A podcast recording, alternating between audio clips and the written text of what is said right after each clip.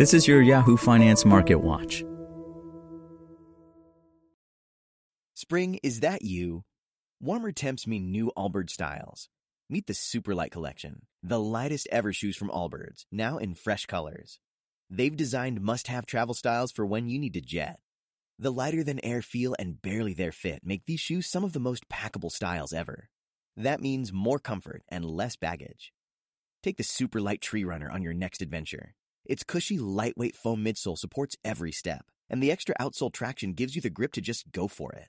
The eucalyptus fiber upper adds next level breathability to keep you going all day. Plus, the Superlight Tree Runner is comfortable and ready to go right out of the box. So, what can you do in a Superlight shoe? What can't you do is the better question. And because they're super packable, the real question is where are you taking them?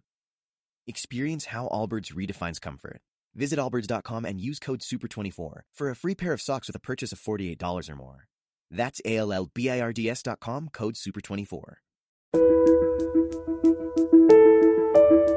This is Yahoo Finance Daily, a daily update on the top business, finance, and stock market news from around the world. Let's jump into today's stories.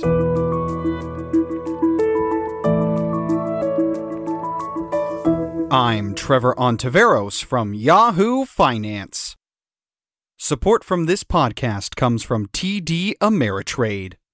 You can get smart with your investing with help from knowledgeable professionals, customizable tools, and education designed just for you at TD Ameritrade, where smart investors get smarter.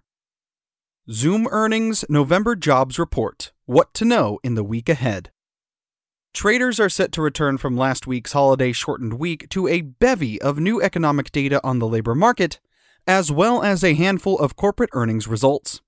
The U.S. Labor Department's November jobs report, due out on Friday, will be one of next week's central reports and one of the last comprehensive data releases on the labor market for 2020. The path of the coronavirus outbreak has set the pace for the labor market's recovery.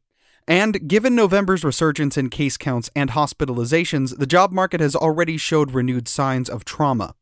New unemployment claims, which are reported on a weekly rather than monthly basis, ended a month long streak of declines and climbed again starting in mid November.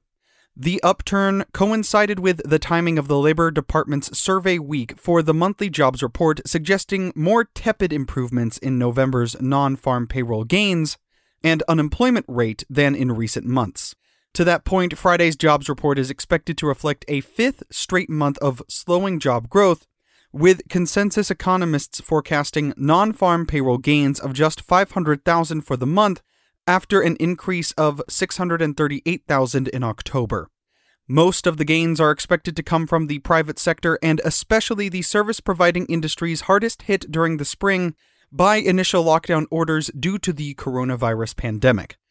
Government job losses that had weighed on October's headline payroll figure due to a post summer drop in temporary census hiring likely abated during the month. The U.S. economy still has a ways to go before fully making up for the drop in payrolls induced by the pandemic. Even with another half million jobs expected to come back in November, the economy would still be about 9.6 million jobs short of its pre pandemic level in February. November's unemployment rate is also expected to have improved just marginally. The jobless rate likely fell to 6.8% from the 6.9% reported in October.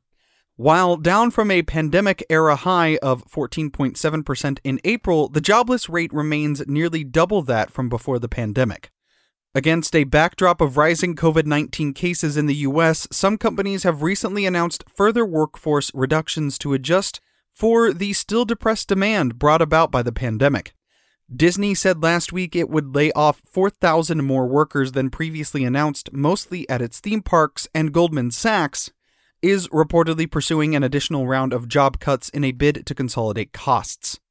With travel demand still weak and no additional government aid assured, Southwest has warned some 2,000 employees their jobs could be in jeopardy as soon as January, which would mark the first layoffs in the airline's history. At the same time, an influx of recent positive news on the vaccine front, with each of Pfizer, Moderna, and AstraZeneca releasing promising efficacy data for their vaccine candidates has offered a glimmer of hope that the social distancing standards and other restrictions that have weighed so heavily on the labor market might get lifted for the long term by the middle of next year. The next few months will be critical for the labor market's recovery. With a vaccine finally in sight, life may begin to return to normal by next summer. Wells Fargo Securities economists said in a note last week. However, with new COVID cases elevated headed into the holiday season, and with many states imposing new restrictions on private activity, the next few months could be an especially tough stretch for the economy. Even if monthly non farm payroll growth is only a few hundred thousand for the next few months, avoiding negative readings could help get us to another employment growth bump post vaccine, they added. Zoom earnings. Zoom Video Communications, the poster company for the stay at home trade, is poised to report third quarter results Monday after the closing bell, offering investors clues as to whether the video conferencing company has managed to sustain its breakneck growth. For its three months ending in July, Zoom sales surged by 355% year over year, accelerating from the previous quarter's 170% increase. Revenue likely jumped another 316% during the October quarter based on consensus analyst estimates compiled by Bloomberg. In August, Zoom Chief Financial Officer Kelly Steckelberg said the company would likely post top line growth of as much as 314% to $690 million for its fiscal third quarter. Zoom's user growth also likely marched higher during the third quarter, which encompassed the start of the back to school season when many institutions opted to conduct fully or partially remote learning. Customers with more than 10 employees, a closely watched cohort for Zoom, likely rose by nearly 17,000 to 386,660. During the same quarter last year, Zoom's customers in this category had totaled fewer than 75,000. The San Jose, California based company's meteoric growth during the pandemic has coincided with a stock price that rocketed nearly 600% higher year to date. For November to date, however, the stock has risen just 2.3% and underperformed sharply against both the S&P 500 and small cap Russell 2000. Part of this weakness came after the Federal Trade Commission announced earlier in November that it had reached a settlement with Zoom over what it considered to be deceptive and unfair practices around Zoom's claims of end to end encryption. The company agreed to establish a more comprehensive security program and avoid security misrepresentation as part of the settlement. But more broadly, this month's trio of encouraging COVID 19 vaccine announcements catalyzed a sell off in software stocks like Zoom that had benefited from stay in place orders amid anticipation that a return to in person work and education might be just around the corner. Those fears, however, may be overdone according to some analysts. While COVID 19 helped drive incredible recognition and uptake of Zoom's best of breed product, it also made businesses recognize Zoom's importance as a tool in the work from anywhere environment that is likely to emerge post pandemic. Mizuho securities analyst Siti Panigrahi wrote in a recent note. In our view, the company's near and long term growth drivers remain intact, and its license based, not usage based, model provides downside protection. For more live coverage of business, finance, and stock market news, please visit yahoofinance.com. We'll be back tomorrow morning with your daily update. So until then, thanks for listening.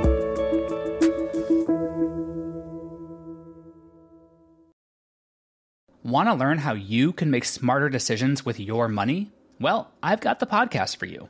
I'm Sean Pyles, and I host NerdWallet's Smart Money Podcast. Our show features our team of nerds, personal finance experts in credit cards, banking, investing, and more. And they'll help you make the most of your money while cutting through the clutter and misinformation in today's world of personal finance. You'll get clarity on strategies to help you build your wealth, invest wisely, shop for financial products, and plan for major life events. Listen to NerdWallet's Smart Money Podcast wherever you get your podcasts.